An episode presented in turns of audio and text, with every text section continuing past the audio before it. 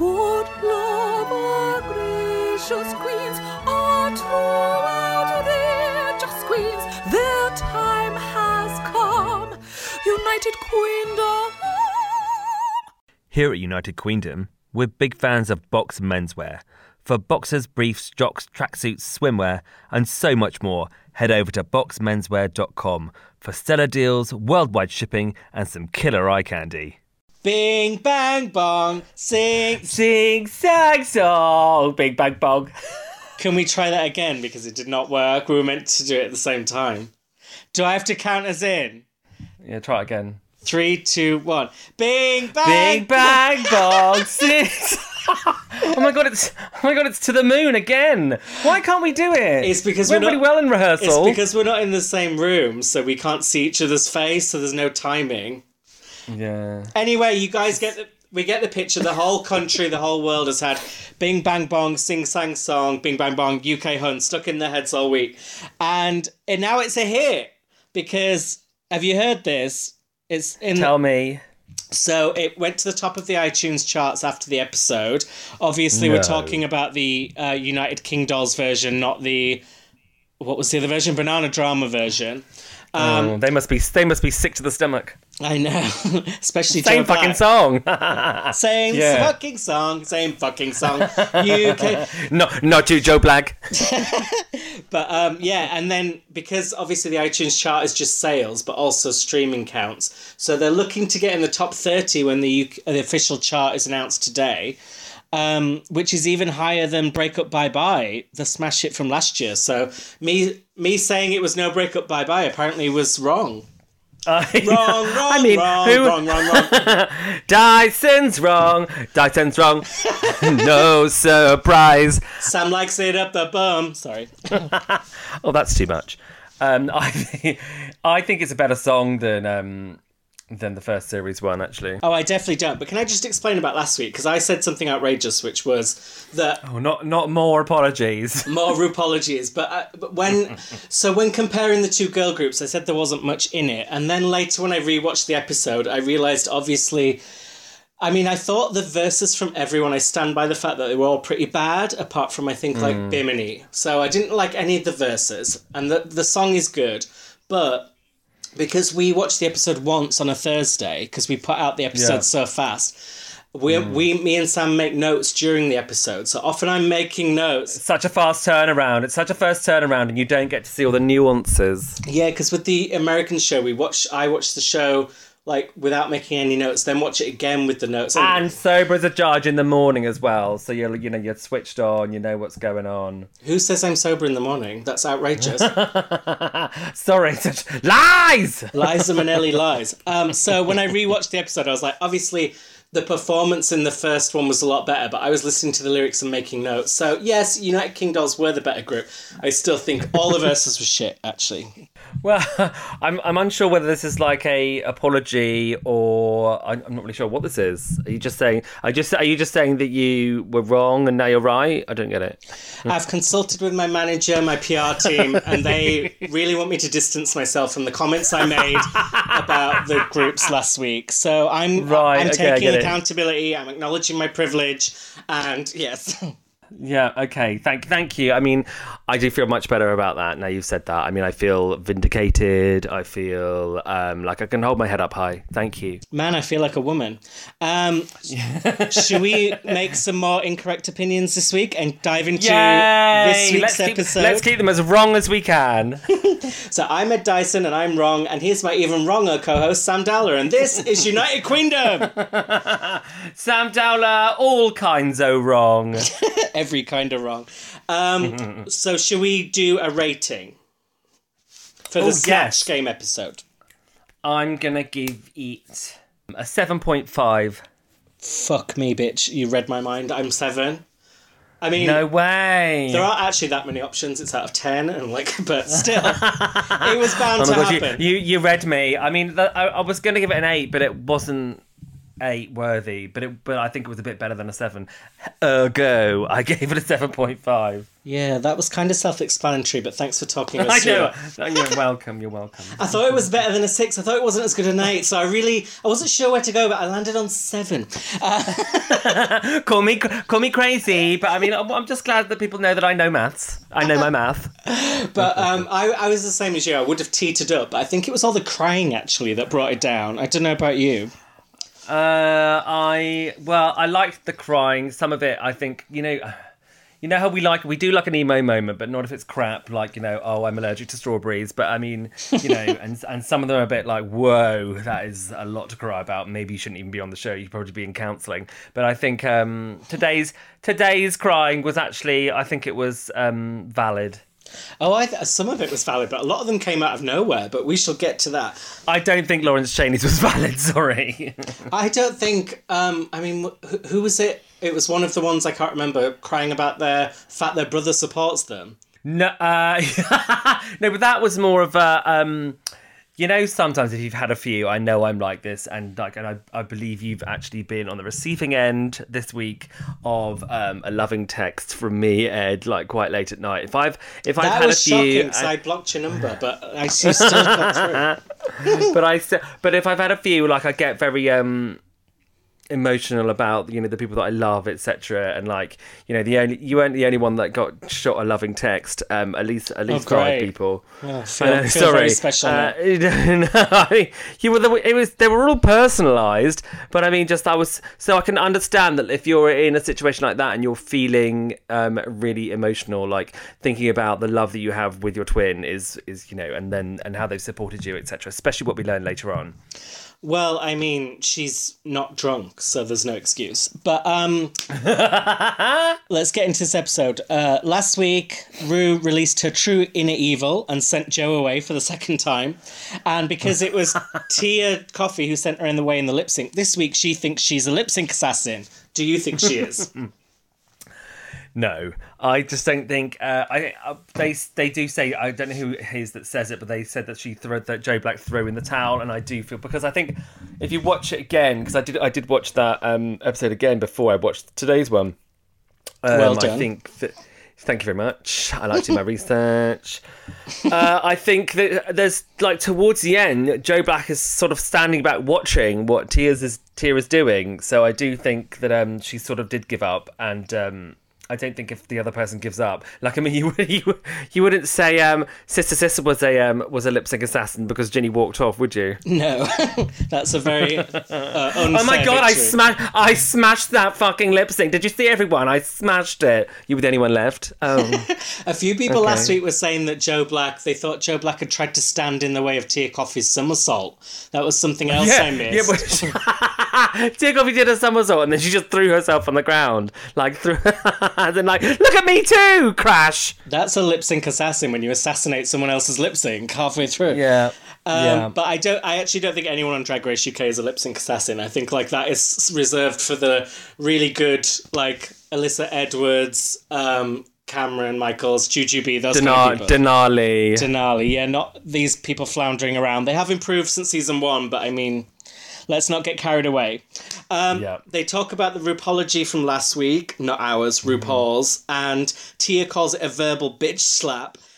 Um, I, I listened to another Drag Race podcast, I know, this week. Um, it was uh, Davina De Campos. what? I know, and they had Joe Black on, and she talked a little bit about the whole meltdown and H and M Gate. And I just wanted to say, to give some context, that Joe had had to sell during the seven month break between um, COVID. Uh, Bear in mind, she didn't even know she was definitely coming back. She started to sell a lot of her runways off because she couldn't perform in clubs because everything was shut. So that really like makes it even sadder. That then when she got the What? So running? Oh, so right because she was running out of money, she had to sell them to pay her rent and stuff. Yeah, and then when she got told, oh, you might be coming back to Drag Race, not even definitely, because you come back and then might not even get the votes like Cherry and Asttina did. So it seems even harsher now that the runways were so critiqued It when. Considering what had happened. But we shall move on from Joe Black. I had enough rants about that last week. I'm still I know, from God. Um, a horser. So they start this episode talking about is Lawrence the one to beat? She's got three badges. So it did feel like we were kind of getting set up for a Lawrence fall. Um, So, And we did. oh, we sure did. Um, and what a week to do it on because Rue announces it's the Snatch game. Well, she makes it very obvious. Um, Sam, did you have any thoughts on who you thought they were going to do before we saw it? I thought that somebody, I mean, a few of them were definitely going to go Essex because, I mean, we'd seen, we'd sort of seen that already. And for British people, that's quite an easy thing to do, I think. Yeah. And also, you know, um, with, uh, who was it? Was it Sister Sister that did Matt Lucas? That's very I think it was Ellie Diamond. I mean, you know, I have Oh, maybe issue it was Ellie Time. Yeah. Maybe I know. I, oh my god, I'm getting the, I'm getting the blanks too. It's I just think it like I think I think doing just doing an accent makes it quite easy. Like, oh, all right, all right, you know. But then you look at Tia Kofi and well, yeah. well, I had a few guesses. Uh, I wrote them down before the, I watched today's episode. So I guessed that Lawrence would do Susan Boyle. I guess that. Oh, that would have been so good. Oh Yeah. god. I guess that Tia would do Moira Stewart, which is quite a. Well, were you just were you just like were you playing a game with yourself? I was three times a day usually. I guess that Bimini would do Keith Flint. I didn't really think she was going to do that, but she keeps doing it anyway. Um, I Yeah. guess that Tayce would do Shirley Bassey, which Tia almost did, and then I guessed That's that's almost you almost get a point for that. I know, and I guessed A'Whora would do Katie Price, which Did you? yeah, which she didn't, but Bimini did. So I got two right, but the wrong queens. Two half points. I'm giving you that for that. One out of ten. And then I didn't guess for Ellie and Sister Sister because of my disability regarding who they are. but I love that Lawrence told Ellie Diamond that she's not funny. She didn't even sugarcoat it. She's like, "What are you gonna do? Because you're not funny." I was like, "Oh my god!" Not even like, "Oh, you're not a comedy queen." It's just like you are not funny. Do you think she was being strategic to try and kind of put her off? I don't know. I think um I think there was a lot of distraction from Lawrence this week, as in like ah, as in like throw other people under the bus, um, because I think she was she was feeling like you know because once you're at the top, there's only way down, That is and true. it's down to the bottom, and you know, and and and true to form, that's exactly what happened, and I think so. Um, you know, they like the production. Obviously, they you know caught her being cocky and um, used those bits. That's what I think. What did you initially think when you heard that Tayce, of all people, was doing Kath from Kath and Kim? Well, It's nice, it's different, it's an unusual choice, but I was not. It's even it's well. I mean, what what? Because uh, I don't know. Well, why? I mean, I love, I love that. But like, I mean, I thought, and I thought her performance was fantastic. But I thought it was a really unusual choice. What did you think? I mean, I thought it was going to be disastrous, which it wasn't. But yeah, I, I mean, I love. Do you love Kath and Kim? I adore it. I mean, I fucking love Kath and Kim. I mean, but usually, like you know, a, a queen of color would play like a person of color themselves. So I think that it was thinking outside the box because obviously the character she played was um like it doesn't. It didn't matter what color she was because it's a caricature, so it didn't really matter. Yeah, and like Bob the Drag Queen did two characters on season eight. One of them was Carol Channing, which obviously she's white, so it does happen sometimes. Yeah. Um, Yeah. But and for Queens of Color, it is harder because you are, as we found exactly. with the Runway Challenge, the I- Idol Challenge episode one, there are a lot less um, options. So sometimes you have to Hmm. Think out the box. And I thought it was a good Yeah. choice, but I was not expecting it. But if you any of you haven't watched Kath and Kim, it's on Netflix, and it's such a mood lifter. Like it's a show where almost nothing happens, but it's so funny, especially the first two seasons. And you can rewatch them time and time again, and all it is is them sitting around chatting, really. But it is fucking hilarious. I mean, this is why I'm looking forward to Australia. Well, you know, Drag Race Down Under because like there is a there's a simpleness and um, a warmness about Australian humor like that. It's really, it's really. I know it's really attractive and it's really lovely, and um, you don't, and, and I don't know, it's really open, and you just don't, you don't feel like there's, there's like by, they're not saying any offensive, but they, but they are quite offensive people just by being selfish or doing this or that. But it's like, I don't know, there's, there's just like a real homeliness to it. Yeah, I agree. I love Australians. Tay said that she switched last minute though, didn't she, to do Kath. So I would be interested to know who her first choice was. I wondered if maybe she had Mel B as well and they didn't want a duplicate. Mm. I don't know. Um, but Rue comes Probably in. would have done a better job. Well, who wouldn't? Am I right? My just kicking out a right pong. Um, so Rue Rue comes in and he continues to tell Tia to use her body. I feel like Rue is obsessed with Tia's body and the fact she's thin. I know. I well, I feel like um, I feel well. First of all, I think I feel like uh, Rue's. Uh, I feel like Rue's going through the menopause this episode. To be honest, um, she says some sort of really rando things like throughout, and then um, doesn't seem to know any of the lingo later on. And um, but I do think that you know the amount of times that Rue has mentioned Tia's body. I think because. I think maybe she has quite a similar build to Rue when she was very much younger. Yeah. It's it's like the new Crystal's mullet. It's just like she's fixated and it's all she can see. Um Tia says that she's doing Dame Shirley Bassey, so I was excited because I was excited by that. I know and it's so annoying that Rue changes her mind. It's like Rue's sabotaging her. And her, her advice makes no sense. She says, Well, with Shirley, there's not much she can do. She's just grand. I'm like, There's fuckloads you could do with Shirley Bassey. Are you kidding? She hasn't got the range, darling. You could do like. just just another range. But there was also um there was also quite a lot of personal info. Like I mean, like Tia tells us that usually she loves the bottom, and you're like, oh, it's a bit of an overshare. Yeah, I wouldn't have thought that. But uh, the Queens often do surprise you in that department. But but it's re- something I find really annoying is when Rue advises Queens to change their snatch game to a backup because snatch game is the one you can really really prepare for because you know it's coming. Mm. So a lot of them mm. from auditioning to getting on the show might have for months been perfecting this Shirley Bassey impression. To make them then change it to Mel B. Well, no wonder the Mel B wasn't good because she hasn't been practicing that one. She was practicing Shirley Bassey. Yeah, exactly. The wig was all wrong, and like, and you could tell that Tia wanted to do Shirley Bassey, but like, I think like. I think that she, I think that Rue was a bit like, well, you know, that's not what I want you to do, and like, you know how sometimes they still press on, and and Rue goes, oh well, see, I knew it was going to go wrong because you know because of this, that, and the other, because I told you to do something else, but this time, you know, sticking to your guns, I thought would have been a a better move. You have to channel Miss Gigi Goode hmm. from season 12, who said, I understand your concern, but I do not share your concern. That was pure C U N T, and I think Tia Kofi needed, to, yeah, like you said, stick with her Gia Guns on this She's one. too, she's too nice though. She's too, Tia Kofi's too nice.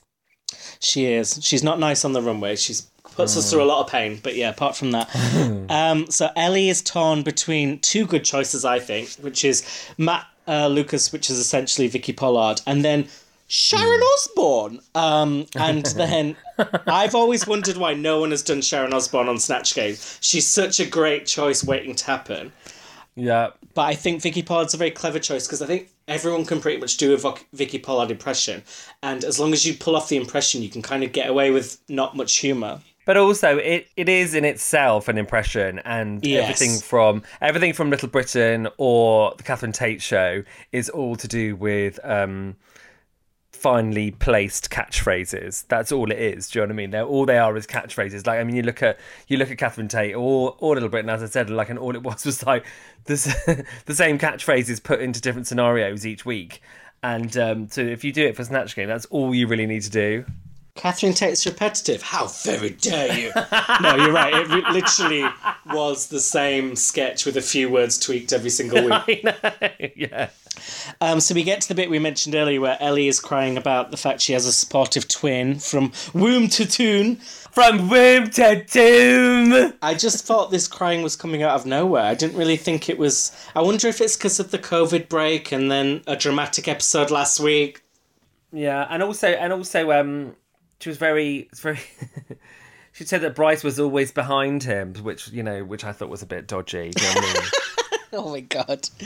you, you can only say incest things about me. I've become the poster child for incest and, and furry porn. were you always, were you always behind one of your brothers, or were you generally in the middle? You know me, I'm verse. I'll go uh, any which. No, I'm joking. Um, It was, a, it was a family spit roast. God. Um, I was very excited, not about that, about this, about Lawrence Chaney doing Miriam Margolyes, because I think Miriam Margolyes is one of the funniest, most amazing so people. naturally funny. Do you watch those? Um, do you watch the shows that she does um, where she goes traveling and stuff, or the one she did when she went to America and she insulted all the Trump the Trump um, Trumpians? I watched one last year when she was t- doing a tour of Australia, and I love that even when she farts, which is quite a lot, they always leave it in the edit. She does not give a fucking shit. She probably should give a shit because then she won't fart as much. But she just like she's amazing. She says like if if anyone hasn't seen this, you look it up. Her best bits on Graham Norton. She's a regular uh, uh, guest on Graham Norton's chat show, and she tells the most outrageous stories because she's a little old elderly lesbian. She just completely gets away with the most. Well, she's really, she's really, uh, like you said, she's full of stories, and she, um, she's such a character. That's what I agree with you. I was really excited by it because, like, there's so much. If you know her as a character and you've and you watched her sort of religiously, you could, you could. You could nail it. Do you know what I mean? You could really nail it with a good wig and you know, and doing the accent and everything. Like it was, like it's a gift, isn't it? Really. But I think she did look like her. I thought, and sh the accent wasn't that bad. I think it was. We'll get to the performance, but I don't think it was It's that. everything else. the, something that annoyed me in the walkthrough is Rue said that basically you just have to be yourself because you're already funny. But if if Lawrence Chaney had been like big and Scottish as Miriam Margolyes, I would have found that very annoying because it is meant to be an impression. I know its pr- priority it has to be funny, but like, I mean, Or he could have done um um what's he could have done like Billy Connolly and that um, like, and then he could have just been himself. And been shaking like a shitting dog the whole time. That that would have been offensive. That would have been offensive. That is offensive. That's offensive to say it even. Oh, sorry. Maybe we'll edit that. If not, you can look forward to an apology next week. I mean, I I said on episode one of Drag Race UK that Lawrence Chaney for Snatch Game should do. Well, it was fucking one of you. Disgusting. And I know that's only one. Lo- Who was that? you don't know who that is. Oh no, I do now. I mean, don't ask me the name, but I I do know who you mean. Well, no one knows the bitch's name. She's just known for talking about her child's shit. Uh, Well, one of her child's Yeah. shit, and it was one of them, Yeah. and it was disgusting. But I think that that would have been hard to stretch out to a full snatch game. But I mean, Mm. the thing is, Lawrence Chaney, a huge part of her humor, and possibly all her humor, is her accent. So I think it was Mm. a bad choice to do someone who wasn't Scottish. I mean, like, so you saying like a sort of a fat bastard way, like ah yeah yeah, tell you this, like I mean, just saying something in a brash brogue means that, that it's that it's automatically funny. That's her humor. Is that what you're saying? Yeah, I think Lawrence Chaney is funny, but I think part of that is just a gay man with like a deep Scottish accent just Mm. amplifies the humour of everything. And I think one of the reasons her Snatch game didn't work is you take away the accent, give her a posh English one. Mm. Yeah, I know, I agree. Yeah, And So you've just it's got just, sex just. Just say, just saying, I'm gonna take a shite. It's like it's funny enough. It's funny enough. Just because you're saying take a shite in a Scottish accent, so it's not it's not particularly witty. Yeah, if I say now I'm going to go take a shit, that's not that funny. But I've taken a shit is is funny. yeah, you're right. I You're also right. thought another option could have been like a plus size Lulu. Like if she'd done a crazy big Lulu, that could have been funny. Someone Scottish, even Lorraine Kelly. Yeah, like I'm fat, I'm fat, Lulu. Oh yeah, or Lorraine Kelly. Yeah, but just being like a really filthy mouth Lorraine Kelly or something. Again, something that Bo' Selecta did. They did Lorraine Kelly with "Look at my growler," and then obviously they did they did Mel B, which we'll get to. But um, Bimini, what- well, I think Keith Lemon was all over this episode. Do you know what I mean? absolutely. Um, which is kind of funny because the show is now looked upon very badly, isn't it? Because they're considered in the whole BLM movement, it was considered to be blackface, and Trisha Goddard came out um, having a go about the show. Well, no, she said that um, Trisha said that her kids were being bullied at school, and um, but the weird thing is, is like with the Trisha thing, yeah, fine, her kids were bullied at school, like, and I get that, but like with the Mel B thing, it was fine and it was funny, but then with the Craig David thing, he said it ruined his life. I mean, like it's the and the thing is, ultimately, it was the same basic performance, but for one, it wasn't offensive, and t- for two, it was. So like, who is to say what the fucking nuances are? It's so difficult. Yeah, and it's hard because I always considered Bo' Selecta to be more like masks. So I didn't think of it as blackface, but I no, guess no, exactly. It is. It is. It, it was more like um, sort of like a human version of spitting image. Yeah, As opposed, as yeah. opposed to like you know, yeah, as opposed to doing doing an actual impression, because I think the point of the mask was the point of the the same mask and the glasses was to show that it was a mask, and that it that it obviously wasn't. It was that freak in a mask pretending to be that. My favourite ever clip from Bo' Selecta, which is not one of the famous ones, but I recommend people look it up, is when Avid Merrion did who's now Keith Lemon, did Christina Aguilera, and it's Christina Aguilera in a, with a hmm. Scouse accent showing the view around her MTV Cribs, which is a caravan. And her going, I'm dead dirty. Look at my big toe. It's fucking ugly. And honestly, it's so funny. I don't know why it tickles me every time. Exactly, and that is not, and it's obviously, you know, she's American. She's not Scouse. So, I mean, are you having to go at her? Are you having a go at Scousers? Are you having a go at people in a caravan? Because it's so many levels to it. Yeah, I mean, you'd be hard pushed to find an offence. Exactly. It wasn't an impression about Bo' Selecta. It was an absolute ridiculous, surreal caricature masked thing. Yeah. So that's Yeah, how I feel. But obviously, there's a lot more sensitivity these days. Um, Bimini is doing Katie Price. So I feel like this is a good opportunity to share any Katie Price stories we may have. I have met her many, many times. I think she's really, I've, you know, I think she's lovely. But I mean, Will, the the first time I ever met her, I was actually at, um, I was at the Celebrity Big Brother house. Funnily enough, let's talk about that again. You were in the Celebrity Big Brother house uh, doing interviews. No, I was just there on. We were going to look around the house and stuff. It was it was in an evening. There was a whole crowd there, so we were just going to go in, have a look around the house, and she was going to do something else anyway. And there was a bunch of us journalists waiting outside, and she rocks up in her fucking um, pink Range Rover, and, and she and she got out and she went and like and one of the producers spoke to her, and I just all I heard her say was like, "I ain't fucking doing it. I'm gonna look like a right cunt." I, that was the first thing I ever heard her say, IRL, and I thought, wowzers. It's never stopped her before looking like a right cunt, has it? Honestly. no, I know. Well, my story, I think I told it once on the podcast before, but it was when I had to interview her for, um, I think it was Closer magazine, um, in a bed. So she was doing interviews all day, but from a bed which had been set up in this lit PR Like, room. like, like, um, like Big Breakfast style. Absolutely, yeah. Apart from it was in the afternoon, so breakfast had long gone. And I had to get into the bed with her, but it's actually very hard to interview someone who, at the time, she's had them taken out now, had very, very famously large titties. So I was kind of having to get up on my elbow to see over her vast mountains to be able to have some eye contact. And she was going to me, You staring at my tits? And I'm like, Am I staring at your tits? I'm trying to fucking climb over your Everest tits, bitch. I can't, I can't look at anything else other than your lady lumps. I have another outrageous story about Katie Price, but that is not one for the podcast. But I think you know that one. I'll tease it anyway. Um, so we get to A'Whora. She's coining this. Well, not coining. She says it's a thing Northerners say. Full balls. I am Northern, and I've never heard that. I don't know about Sam. You pretend to be Northern. Have you heard that? No, never. Not in, in all of my pretending to be Northern time. I've never heard it. I think she said it stupidly and then pretended it was a northern thing to try and excuse the fact she'd said something that didn't make sense. yeah.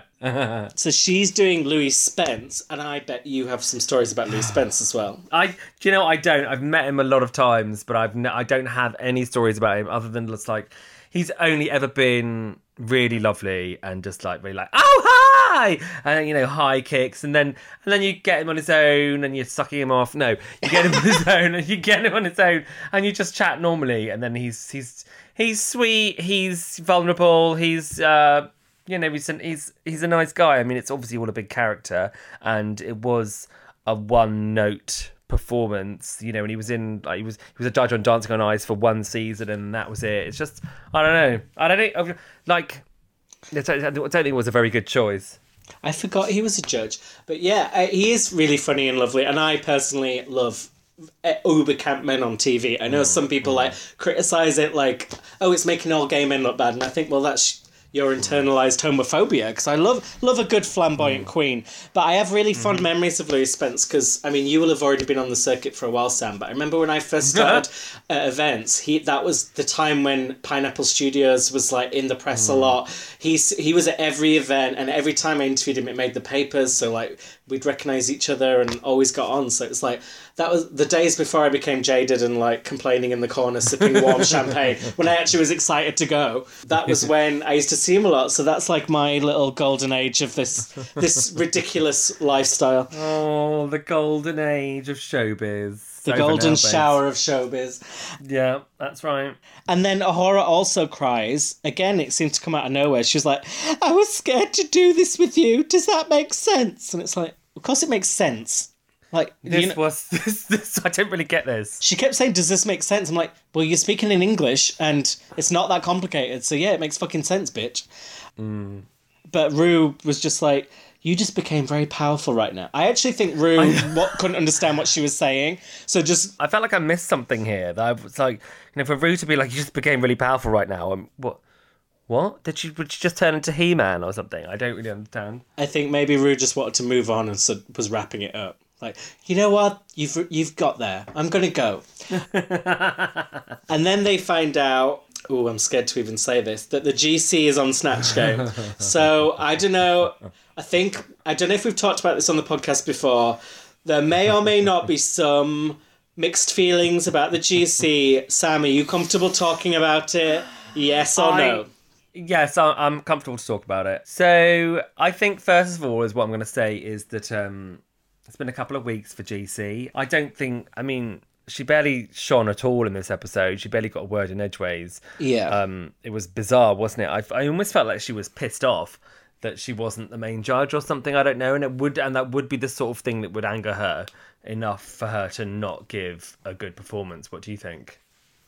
I think uh, I agree with you that she was not much of a presence, and I think something that people forget is that the, the reason why we kind of a lot of people love the GC, quote the GC. It's a bit of a like Nikki Graham and Big Brother thing, which is we've seen them in reality shows, and when hmm. when under pressure, when things go wrong, they are their tantrums and their reactions and their Yeah. uh, behavior becomes very entertaining. But hmm. when she's actually being normal on a TV show, she's not that crazy. Hmm. And I think people expect big, loud, crazy GC, but you only get that when she's put in a environment. ex- You only get it when um, it's about her. Do you know what I mean? And this was a Yeah. situation where it was about judging other people. Yeah. So I don't think I don't think she really sees past, you know, being like, I'm I'm mental, I'm crazy, look how much of a diva I am. I mean that's that's where her shtick comes from. It doesn't come from um, what she can say about other people because I don't think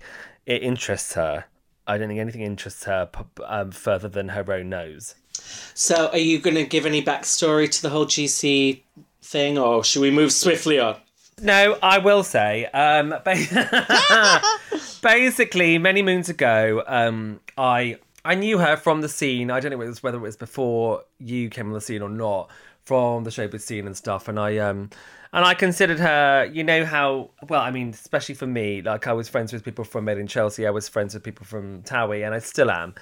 And um, so I considered her one of the people that if I saw at a party, I'd be like, "Oh my god, hi," and we'd chat. And then um, one day when I was out and about, I bumped into her ex boyfriend, no, who's who was a current boyfriend at the time, Rami, and um, and I was with I, and I was with my friend Cheska, Cheska Hull from the first and second series of Made in Chelsea, who we we had a company together at the time. Anyway, and he came over to us and he was like, "Oh, I, I recognise you too. Like, it's so nice to see you." Anyway, like, and he got her on the phone, and I was like, "Oh my god, let me speak to Gemma." And then she got, she got on the phone and she was like, "I don't want to talk to you right now. I'm not talking to you." And, and then had a go at him for even speaking to me at all.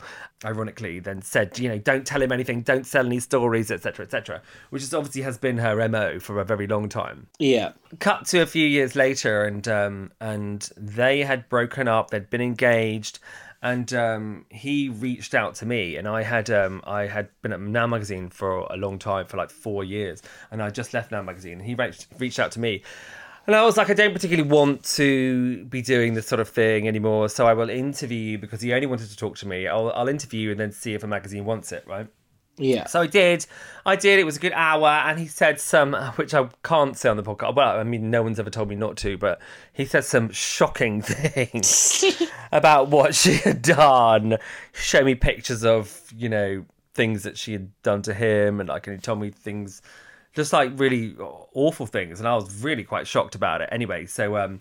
I wasn't sure what to do with it, so I, um, I, you know, I peddled it around, and I made sure that anyone who I spoke to from a magazine wouldn't get my name involved because I didn't want to be involved. I'll, I'll be like, when they take the interview and just say that you interviewed them. Do you know what I mean? Yeah. Anyway, like I gave it to a friend of mine at, well, I say a friend, no, someone I knew who was at a magazine that I worked on. And um, because I didn't give her the interview, um, she told the PR that it was me that had done the interview. Anyway, So I was really fucked off about that because I was like, well, now I'm going to get in the neck, and I knew I was. So then I was at an event, and um, and some, and um, Harry Derbidge was there. Do you remember little Harry Derbidge? Shut up. Yeah. And he came up to me in the toilet and he went, Babes, babes, like in a really like clandestine way. He was like, Babes, Gemma's here and she's out for your blood. and, I was, and I was like, oh my god. And I gen- and I genuinely felt fear, you know, I genuinely felt fear because um she's an imposing person. She's um much taller than me, like normally, Taller than and bigger than me, and, and and in heels as well. She's, you know, she's a commanding presence. And um, so I went back into this very small room, and I was a bit troubled, and I was like, "Oh no!" Anyway, and I saw her, and she stormed past me, barged into me. as She walked past and went, "Piece of shit," in my ear. Sorry. As she walked past.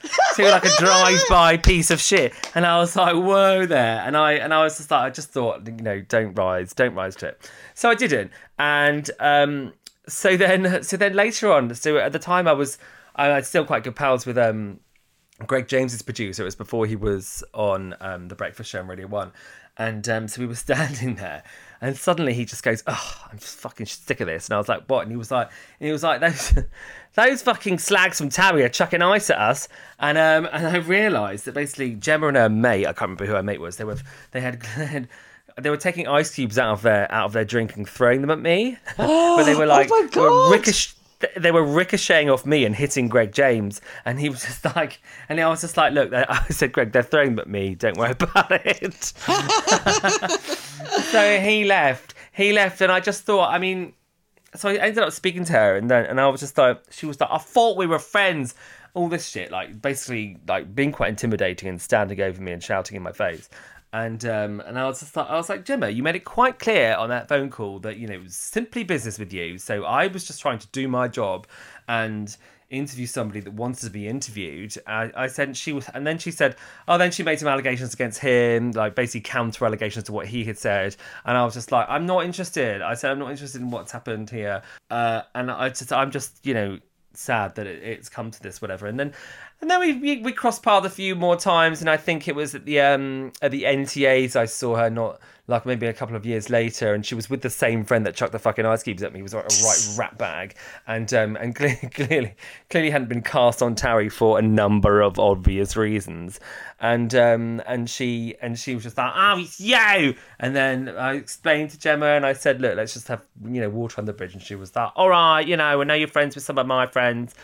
And I was like, yes, I am. So we just sort of let it be at that. So um, I've just, I've just ever since then. I mean, I've seen, like, I, then I see her on CBB and stuff, and like, and I know it's the character, and I know, um, but I've, and we've had discussion before, Ed. I don't believe that anyone should get props for being so selfish and being a, a, like a bully to people around her. I mean, even after the whole Piers Morgan thing when Charlotte Crosby piped up, and so did so did Saffron from Towie saying that she's treated me this way as well. And I don't and I don't think you should be lauded for bad behaviour, and you should be rewarded for bad behaviour, especially at the expense of other people. Wow. That is the end of my speech. Well, I loved that. I love. I didn't realize you guys had made peace, but now she, let's hope she doesn't listen to the podcast because she's going to be coming for you again, you piece of shit. I think I see. I don't. I don't think she would. I mean, like my. I mean, I've spoken to people from Towie and like, and they would. It's almost like. Do you know what? I know it's crazy, but you know, um, I follow American politics quite a lot, and and it's a lot of people from behind behind closed doors would be like, I know Trump is part of the insurrection, la di da di da. He's mental, etc. etc. But then, then, but then in public they'll be like, oh my god, he's great. You know, it's it's a lot like that. Well, we can both agree. Me as a GC fan, you as not. She was not great on this snatch game. She was a bit of. She just, she just, I was, I felt sorry for her, and that's why I almost, I almost considered not even telling my story. But it is just a story. I'm not slagging her off in the slightest. I'm just telling you what happened. I'm not, I'm just telling you what happened, and um, and I think, you know, I felt bit, I felt a bit bad because she, she just seemed slightly diminished, didn't she? I mean, like. I mean, she looked she looked crazy, but like she just looked a bit diminished. I thought she looked uncomfortable, but she was not the only Yeah. uncomfortable one on the panel. What did you make of the Drag Race UK snatch game? I was disappointed. There weren't any. There weren't particularly any laugh out loud moments at all. Were there? I don't think I laughed out loud too much. I mean, I thought it was an alright snatch game. Definitely not up to the level of the first series of Drag Race UK, which was one of the best. Or Canada. Um, or Canada, yeah. But um, yeah, I, f- I feel like p- there weren't that many people bombing. Like most people hmm. did all right, but no one really shone. But I do think Bimini was clearly the best as Jordan. Oh yeah, clearly the best, and also Tayce was really good as well. They were they were my two highlights. But I mean, again, I, I agree with what the judges said later on. That I mean, like, it was a fucking easy gift for Tia to do, and like, and to not even manage it. I mean, come on. Despite the fact Tayce and Bimini were the best, I have a couple of issues with both that I'm just going to say. One, Tayce, she was great. Um, she did Hunker Spunk, but I thought there were a lot of other sayings from the show Oh, she did say Chucky Nick, which I liked. She didn't do look at me look at me which is like really obvious i mean i get i think they said later she didn't rely too much on the catchphrases so maybe it was a credit to her but i would have liked to have seen Yeah. a little bit more of the catchphrases worked in I just find that she was more embodying the character. You know, she wasn't exactly, she wasn't pushing out the boundaries. She wasn't just, you know, using the catchphrases left, right, and centre. She was more embodying the character. Do you not think? You're good at it too you're better than Tayce and then Thanks. my issue with bimini who i did think was the best but sh- her first joke, which I've seen people already quoting and loving, which is the nipples are the eyes of the face, that is a joke Oh, wait, was that not her joke? That's from 30 Rock. So Jenny, Jenna Maroney says that in 30 Rock, and maybe Jenna Maroney even is referencing someone else saying it. But she, I mean, credit to her. Like Snatch Game is about referencing. It's a good reference. I'm not bad mouthing her, but it was not an original joke. But she had lots of original jokes in there. So, and she, the impression was amazing. I mean, the look, that pink tracksuit, she couldn't have picked a better Katie Price look. The hair, the face, the accent. No, it was great, and she's got and she's got that sort of. I mean, I have to say, um, watching the um, the Queens in lockdown, I th- I just I was I was slightly endeared to Bimini more than I have been before. Like I thought she, I thought he looked quite attractive actually, and um, and I think uh, there's. The, I think it's it's a sign of a good performer that you can give off an aura of being ratty when in fact if you look closer you're not really. And, she, and he does that i think with um with the with the katie price performance like mm, the gurning and the doing the face and all that kind of stuff. Like it's like she's doing the sort of teeth thing but there's no you know prop teeth in there. I think it's i think it's really commendable And what did you think of Ellie Diamond doing her Matt Lucas, Vicky Pollard? Oh, well, as we as we said before earlier on in the podcast, I think it was. Um, I think it's a home run if you've just got the fucking um, catchphrases down, and it wasn't a home run. So therefore, I think, you know, it's like it's like taking an obvious choice and then just like dropping it. Um, did I just say the wrong one? That's is it Ellie Diamond? Yeah, Ellie Diamond. Uh, sorry, Sister Sister did Psychic. I, di- I didn't even mean that. I honestly do get them mixed up. She did Psychic Sally, and I think I'm bad for this, but I don't actually know. I've heard of Psychic Sally, but I don't know who she is. Uh, do you want to No, it educate was me? to- it was to- I do know, and it was totally dull. It was it was just, oh, it was just What, when was her era? Is she like an, a I think 90s it's star? or- nineties or two thousands or something. I don't know. Like she did better off doing like uh, Mystic Meg. If she Yeah, Mystic like Meg, that, I thought like- would have made more sense. I mean, even Mystic Meg, you could have done. Like, I mean, like Mystic Meg, we never even got to know her, and you could still do a really good catchphrase, woo and still get some laughs. You know, just or Uri Geller, that would be funny. Yeah, exactly. But the real potential to be funny that was missed, well, apart from Lawrence and uh, Miriam, was Tia Kofi. So let's get into that. First of all, she's doing my accent because Mel B's from Leeds, I'm from Huddersfield. It's the same. I mean, I've lost my accent. Mel B hasn't. But she didn't really take the Yorkshire accent as far as it could have gone.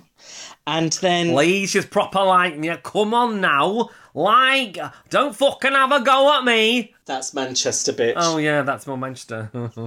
But there was. So, I mean. They're like they're like to, for for the. Can I just say for listeners all around the world, Leeds and Manchester are not that far apart. The accents are completely different. They're like twenty miles apart, aren't they? It's fucking crazy.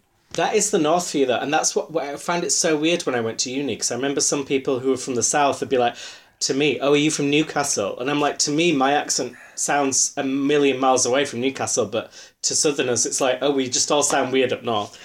There was something so special about that. I think. I mean, I hate to go on about it about about the UK. I mean, like it is literally like if I if I got in a car and drove for two hours from where I I mean I, I think I sound a bit posh for where I'm from. I'm from Hertfordshire, and uh, you know and you can you know you can sound a bit chavvy from around here as well. But I went to a private school.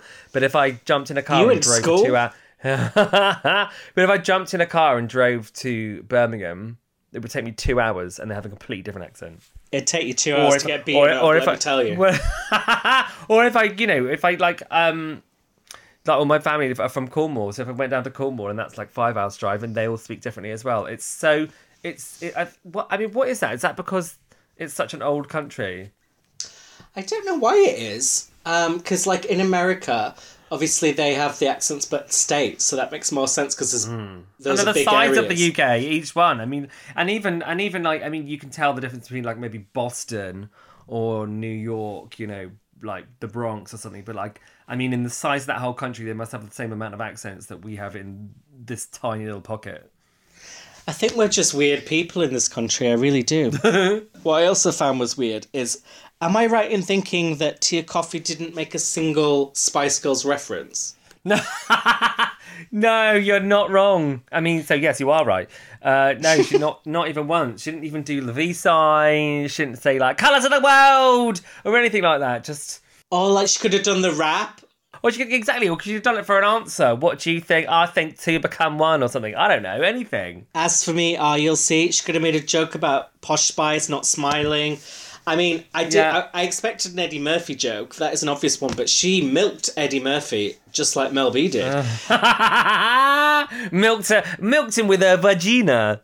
and and got the child benefit checks for it for many years later. Well done, to her. Got certainly got plenty of mick from it. But it was really disappointing. I thought she'd be a lot better. I always thought Tia Kofi's moment was going to be Snatch Game because obviously it's not Runway Reliant. I thought that was when she was going to turn everything around. So No, she, I mean, she wasn't like awful. Like, I mean, compared to the bombing that happens on American Drag Race, I think yeah, at least they were making jokes. At least they were putting on funny voices. But I mean, it just Yeah. wasn't good enough. no. I mean, that the whole thing, the whole. I mean, I that's I said. I give the episode a seven out, a seven and a half out of ten, but I give the snatch game compared to other snatch games maybe a five. Yeah, I mean, it's still. I bet it's better than what the American one will be this year, but it's still that's a low bar. And, Oh. and Lawrence Chaney bombing. I mean, I I hate watching bombing, and especially from someone who was meant to be good. And it s- started off well. Hmm. Wait, did you say did you say bombing or bumming? Because I'm pretty sure you love watching bumming. Guilty. Um, but yeah, when, when she said the thespian lesbian, it seemed like it was warming up well, and then she just Yeah, that was funny. And then she just cracked on about the whole lesbian thing. And I- and I- and the thing is, like, if you know anything about Miriam Margolyes, is like she doesn't really talk about being a lesbian at all, and uh, it's sort of like a sticking point. She even said on Graham Norton, I think it was, or something, where she said that she wished she'd never come out to her mother because she thinks it killed her and stuff like that. So it is. I mean, it is. It's a good throwaway line for one bit, but not to harp on about like it's the only thing you've got. And they do mention that as well. Like Michelle says that, like it's you know she laboured the point and it wasn't funny. And it's a fine line 'cause she came across as quite desperate. And I remember last Yeah. year, Blue Hydrangea did Mary Berry. And I think that worked because she was being really dirty and rude, but because Mary Berry isn't like that, it kind Hmm. of, the contrast was funny. But because Miriam Margolyes actually would say these things, it just came across as. And she'd be like, maybe this, yeah, well, yeah, exactly. And the point is, it, it just came across as desperate finishing your sentence. But I think that um, we finish each other's sandwiches. we finish each other's sandwiches. Um, it, I think, like, I think the the fact that it was the fact that if if Miriam Margolyes was there herself, she'd have been ten times funnier. That's the difference. That is the issue when you pick someone who is funny. Like the, why Joan Yeah. Rivers was so hard, although Jimbo did it mm. great. You have to live up to their humour, which is mm. no easy mm. task. But I thought A'Whora did quite well as Louie Spence. Yeah, that, I mean, the physical gag was funny with the legs. I mean, Definitely. So I was surprised she was in the bottom, but we'll get to that. So who did you think of would be your tops and bottoms? tops would definitely have to be Bimini and Tayce. Yeah. I mean, just Bimini and Tayce, really. I mean, the rest of them were all just sort of mediocre. I mean, Yeah. and maybe A'Whora. Yeah, I agree. And I also agreed with the bottom. I mean, this is the first week in a while where I actually agreed with all the judges' decisions. So thank God I won't be ranting as much as I have been lately because it's been taking it out of me. Oh, phew. phew. Uh, so back in the workroom, Lawrence thinks she's bombed, and she's right. Um, but then she goes straight But then. To, but then she, di- but then she dines out on it though, doesn't she? yeah, she goes back to being actually funny, which she can do in a Scottish accent. 'cause she says, Mm. "Usually, when I need something out of my system, I need a shit. A shit it eight. A shit it eight. It's fucking one he is." But she says, "Why Should have done, always should have done a few more shit jokes as Miriam, basically. Oh, well, that would have had me laughing. You know how basic my toilet humour is. But then we go from shit jokes to Ellie talking about her emotional story, which is about. Well, this is the justified crying, in fairness. Yeah, it, it is. This is justified. It's awful. Yeah, did you find this heartbreaking?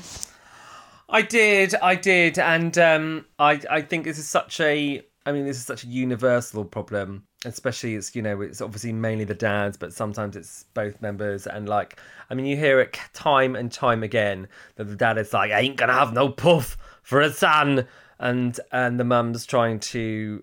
But I love him, I love him, he's my son! You got. I don't know why we're Oliver Twist. He's my baby. He's my baby. You can't.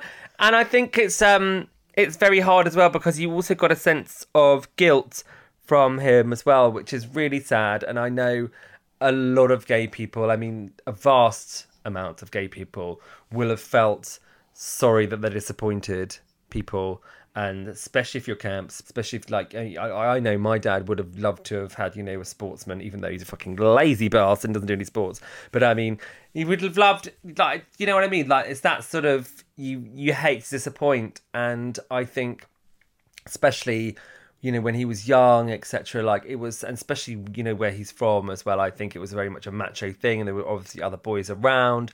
And i think that it's it's super sad that um it takes like because because he goes on and then says that there was you know tears and apologies at the end and it's such a shame that that had to happen that like some that a man can't um accept that his son is going to be different to him um rather than go through the whole heartbreak Well, my dad actually, we were in Canada a couple of years ago auditioning for Canada's Drag Race. No, we weren't. We were on holiday, and my dad, we were drunk together, and my dad talked about me being gay, and he was like, he said something that really. Um, I found very emotional and has really meant a lot to me, which was he said, "I'm glad you're gay," because hmm. I, you know, as gay people, I think you always hope for acceptance, but no more hmm. than that. But my dad actually said, hmm. "No, I prefer it. I'm glad." As in, like, if I had the choice, because he's like, I've got three sons because I have two brothers, as- we've talked about in a very weird fashion, and he's like, and they're quite similar. They both like football. They're both like laddie. well, he gets, he gets some he gets some variety doesn't he yeah, in Canada, when we went to the straight bars, my dad was like, "No, let's go to the gay bars." I was like, "Well, that raised its own questions," but he was like, "It's something different. I'm glad I have a gay son." And I was like, "That meant so much to me." Um, but I know not everyone is lucky enough to have that, and that is sad. Yeah. Ellie's story, and it's one of the reasons this kind of attitude, I think, is why me and you, Sam, are quite straight acting on scene because, like, it's a bit of a fear sometimes. That is why we go down the mask route because, like, it can be. is that's why that's why we pull down the mask mask um, over over our camp selves and like and really just like try to put it out there that we're like full on straight guys because I just don't want the abuse. All right, bruv. I can only do only Mitchell's is the only straight way I know. I know I can do it. I did it with a friend of mine, Helen, once, and I was like, "All right, darling, yeah." And I, I, I gave it the full on because you know I'm quite a good actor, and um, so my friends do. And um, she was like, "Oh, can you stop it? It's really actually quite scary." Because I was coming across as like a sexually aggressive straight man. She was like, "Oh, stop it!" She was getting damp, I can imagine. She was sliding around the place like a snail on heat. Oh, one thing I forgot to say about Snatch Game actually. A lot of people I saw online were complaining that too much of the Snatch Game was taken up by Rue, like not getting the references and needing things explained to her. Agree, I agree with this. It was a bit. It was a bit like I mean, like it's funny to begin with, but then like I mean, don't like oh I don't get Belland, I don't get this, I don't get that. It's like really. I know, and it's like, well, we could practically see her bell end on the runway. She comes out in this black outfit that was like, I mean, I know she likes to show off her legs, but this was, I mean, you could see it all. But she did look good. She looks good. You could see what she you could see what she had for first class breakfast on the plane. What did you think of Jessie Ware? First of all, are you a fan of Jessie Ware? I fucking love Jessie Ware. I don't watch her podcast particularly, but um, No one watches a podcast, Seb. for me, so yeah, you actually she does a podcast and it is videoed as well. So don't be an asshole. Shit. um, I she is um one of my musical inspirations of this whole year. I have loved her new album. Uh she um so a friend of mine actually looks after her at um Warner's and um she's I just I cannot wait to get out of this and see her live. Her voice is incredible. Her past records are incredible. Her new record is incredible. I think I am all hail and like and I think the fact that I think the fact that she has the proper judges chair where Je- whereas Gemma Collins like the fact they picked her over Gemma Gemma Collins to do the main judging makes me feel like the world is you know at least in some sort of alignment. Do not get into Gemma Collins again. This is going to be a three-hour podcast. Anyway, so anyway, so there we were. So I'm the opposite of you. I, d- I don't dislike her music, but I don't. I'm not that familiar with it. But I am willing to be educated. So do send me some top songs. oh my god, I'm gonna send you some tunes, and you. Oh my god, Ed, you are gonna fucking love it. I swear to God. Some of the it's like it's like proper. um Like her voice is brilliant, but it's like deep grooves sort of thing. I can get into that, but I do watch slash listen to her podcast, and she does it with her mum, Table Manners, where they talk about their dream last meal, and her mum is hilarious. So I, if anything, I'd rather her mum was there. To be honest, I don't think she brought a lot to this episode. No shade. Did you see the um advert that went? So did you see the one she did with Kylie? No. That made me laugh. So um so guy so just before Kylie did her um Infinite Disco no I wouldn't say podcast like a like a live as live display. Live gig, like yeah. there- yeah yeah there was like an advert for it and um so Ky- so Kylie comes in and Jessie Ware and her mum are sat at the kitchen table where they do the podcast. And Kylie comes in in like a ball gown and she's like don't mind me guys I'm just topping up the Kylie wine. And then opens the fridge and it's all Kylie wine. And, she and she pokes it and she says don't forget everyone to tune in. And then she walks out and like and they're just like oh my god she was on the podcast like two weeks ago why isn't she left and it was really funny I did listen to that episode actually. Kylie came across very well. So we get to the runway, and it's I keep missing the runway theme, which is getting really annoying, and then I have to figure it out when they're on the runway. But it was prehistoric. Sam, what would you have done for prehistoric? You know, you love this question. Uh, well, you know, I like to get boned. I would do. Um, I think. Oh, it's difficult. I think I would do some sort of um fangs. Definitely, definitely, I'd have fangs. well, you Sort of fucking like have maybe- a fang already. We found out the other week. Well, oh, but real ones. I think I would do like prosthetic um saber tooth tiger fangs because no one did that, and like and that is a that's a cool look. I think I would go full um saber tooth tiger, so really like feline and um with like monstrous ta- monstrous talons and monstrous um fangs. Sounds good. I would do, and this this is shade, but go down a comedy route. I would do a full Michelle Visage get up, as in like the, the Michelle Visage old jokes never get old. Oh, because she's so old. La la la. Wouldn't they have lived, or would they have put you in the bottom two? I don't know. Um, So, can I just say I hate this runway, and the reason I hate it is because I don't think it allowed a lot of room for variety. They basically No, I agree. It was yeah, yeah, yeah, yeah, yeah, yeah. So I don't even really want to talk about it, but let's go through them. So A'Whora, she came out first, and That I was thought the best, the best one of the night. It was the best, but this keeps happening where they come out first. I think, oh, that's all right, and then after they're all done, I'm like, oh, actually, no, it was amazing. But a lot of thought went into it. It was very fashion, edgy. Fucking 3D printed. She 3D printed to the shape of her body. That is incredible. And there was and the long hair and everything was giving me Gaga. It was giving me Daryl Hannah from Clan of the Cave Bear. It was beautiful. Actually, it wasn't my favorite. My favorite was Tayce with her voodoo look. I thought she, she reminded me of BeBe Zahara Benet on All Stars Three, and I thought it was And good performance as well. Good, perfor- yes. good, good performance, like um, you know, acting and all that jazz. she sold that shit. Um, and Sister Sister, she did. It was almost like a cave woman Patsy from Ab Fab. Yeah, yeah. Who who probably was around in Neanderthal times. Yeah, another prehistoric queen. I thought. I mean, it's like what they said about Tia. I thought Tia's was good for Tia, but good for Tia's not necessarily. I liked the pterodactyl thing, but it was it's never executed quite right, is it? I was shedding tears, and I think that um, I think that yeah, like if you're gonna do reptilian, you've really got to go full whack, and it was just again just a bit pedestrian. a bit shit. Um, What did you? So this one I think is quite divisive. Bimini came out and you know as a bacteria, and I guess the link is bacteria's like I get all- the link. It's like it's like a protozoa basically. So um, What is a protozoa? Is she on season 14? so it's like uh, okay. So you know the, the what the uh, primordial soup is, right? I do not. Okay, right. So the primordial soup is like the basis of all. Okay, have you? Let me just put it this way. Have you seen the video, the um, Fatboy Slim video, where um, it has a And it goes like through the ages. Yes, Um, praise you. but no, no. Okay, so basically, all life came out of the primordial soup on Earth, right? Um, And all- Fatboy Slim was there at the beginning. No, it was like a no. That's like a video, like which sort of like put, puts it into like a simple form.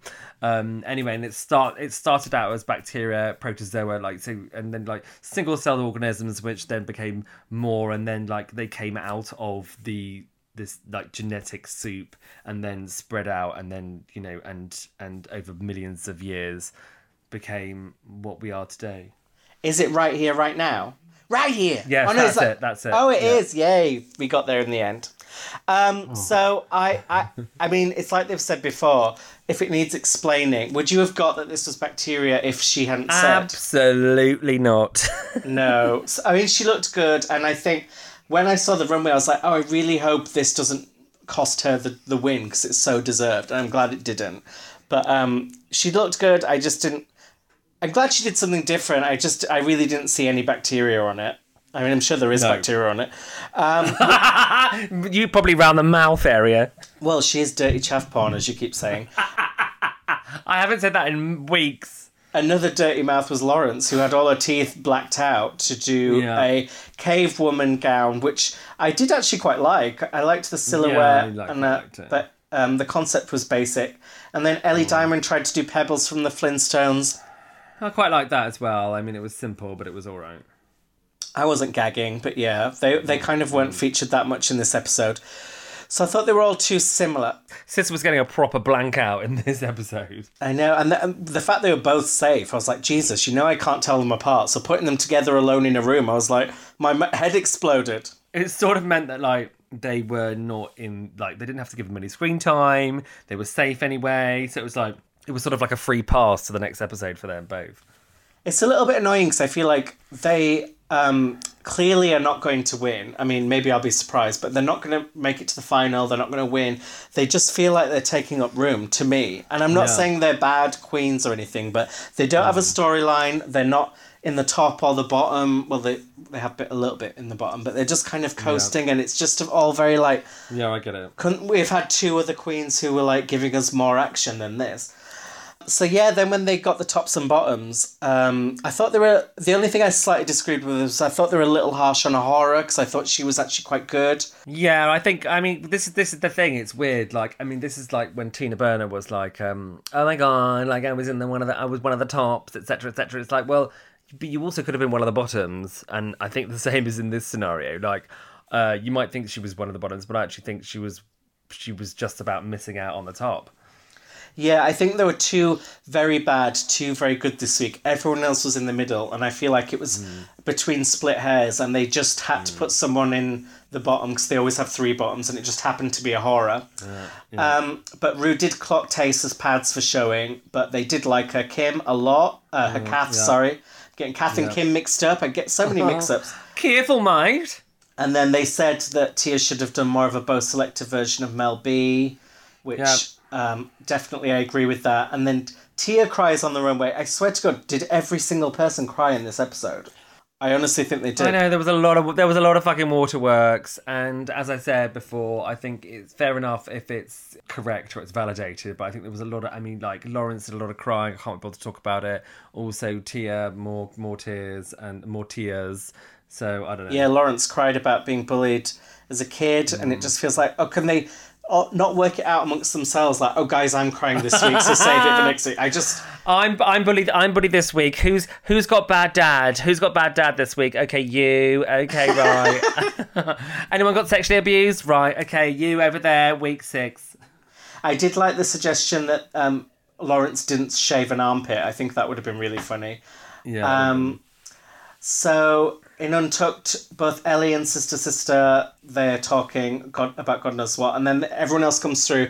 Tia thinks she's in the bottom, and Lawrence is pissing everyone off for complaining and kind of soaking up the airtime, which mm-hmm. it is annoying because like when someone's doing really well in the competition and then have one bad moment and then they act like Just can't believe I'm so so fucking good, and yet at the moment I'm just not as good. Can you believe it? Me in the bottom. It's crazy, right? I know me, me. I mean, everyone. I mean, come on, right? It's it reminds you of Boa again. Like, can you live in a world where me's in the bottom? Um, and it's looking like there's going to be a shaky moment because A'Whora thinks she might be in the bottom and she says she can't lip sync in her outfit. And I was like, oh shit, because A'Whora is growing on me now. And I was like, is she about to Valentina herself? oh, I'm loving A'Whora. I'm loving A'Whora. And then sister sister in the confessional says, well, you shouldn't have been so shit. And I was like, she has come back very salty from lockdown. Like she, Oh, very salty, very salty. I feel like she's watched the show back. very, very harsh. very, very harsh. So Bimini gets the win, which I 100% agree with. Uh, Yeah. Do you think Bimini could win the whole thing now as like a dark horse? Uh, yes, potentially, in sort of a Crystal Methyd sort of vibe, especially emphasis on the crystal, um, and also, and also, yeah, and A'Whora as well. A'Whora, Lawrence, and Crystal, I guess, and Tayce are my top four. Well, Lawrence obviously has three wins, but it feels like she's kind Hmm. of peaked now because the last two weeks, I know she won last week. Oh yeah, But I mean, I think that was just luck of the draw that she was in that group because Hmm. her verse was, as I said, very bad. And then in the bottom, we get Tia versus Lawrence, which does feel like the right decision. What is not the right decision for me is the lip sync song. So oh my god, this is one of my favorite songs of all time. I knew you were going to fucking say that. So I don't know the song. I know. I know. Touch Kathy- me, baby, drives me crazy. Touch me uh, uh, uh, all night long. Uh, you know who Cathy Dennis is, though. I mean, I've heard the song. Well, I know she wrote "Can't Get You Out of My Head," and I think she- Toxic. She, wrote "Toxic." She's written a lot. Did she write uh, "Sweet Dreams," my LA Ex for Rachel Stevens? yeah, she did. Yeah. So she's a good songwriter, and I have She was a pop star song. before. She was a pop star before. Oh, she had weren't they two all? Really good, she had two really good albums, and um, you were too young for them, baby. I'm sorry. So um, I love this song, and, and obviously you could see Rue like mouthing the words. I mean, like I don't know whether Rue chooses them, but like this is a great track, great track. I don't know how good it was for um, lip syncing, but it was a good one. That's what I mean. I'm not saying it's a bad song, but a lot of the songs, I do think Rue feels like she's chosen them all this season because they're very her. But um, I want a song that's a bit more high energy, and I feel like that's why this lip sync wasn't that great. Oh, it was crab. Tia got her ass out, um, which was no ass whatsoever, and it reminded me of and same as last week. I know. And then Lawrence stole Tia's move by doing that thing where I can't do the splits. So I'm just going to jump on the so floor. I'm gonna jump, jump down, going heavy down on my knees. I think um, I, I, as soon as you knew it was Lawrence versus Tia, I mean, like Tia on the runway, Tia in the in like like the whole. I feel like the whole competition had run away with her by this point. Like she, like she wasn't going to be able to bring it. She kept saying she was going to bring it on the runway, hadn't once. She kept saying she was going to bring it in the performances, hadn't this week. It was time. she did once. And I love her, and I love her. I love, love, love her. she did one good runway on the Monster Mashup runway, just in mm. her defense.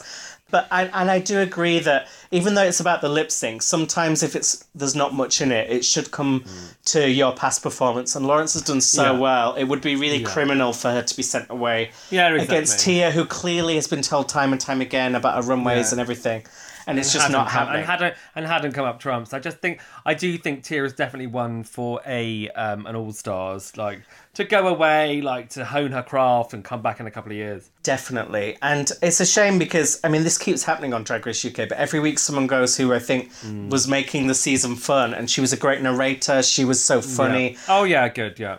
And she goes out in tip. I mean, I think it's right that she left now, but I mean, she goes out in very Tia fashion. She has a great exit line.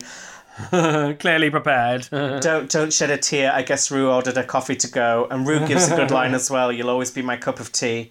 Oh, and Tia uh, oh. actually says, "Are you sure?" for a moment, which is very ballsy, full balls. Full balls. So the narrator is gone. She wished she would have burnt her outfits, and that was funny. I know it's just a shame. I'm gonna miss Tia, but I think you're right. I, I think an All Star season beckons for her. Mm, mm-hmm. And then next week we've got Lockdown Superheroes, a design challenge. So Lawrence may very well be back on top. Yep. Raven is going to be on the show, and then we get this dramatic preview of Tayce, which seems to be her getting medical assistance. I know. I think she just looks like she's cut her hand. It's going to be like a two minute th- thing. It's a misdirect, isn't it? Let's be honest. it is. It is. Yeah. And if it is, we'll be reading them to filth this same time next Friday. But before that, We of sure course, will. we'll be back on Monday with the next episode of Drag Race US, season 13. Woohoo! We'll see you then. Thank you so much for listening. Thanks for listening. Bye bye.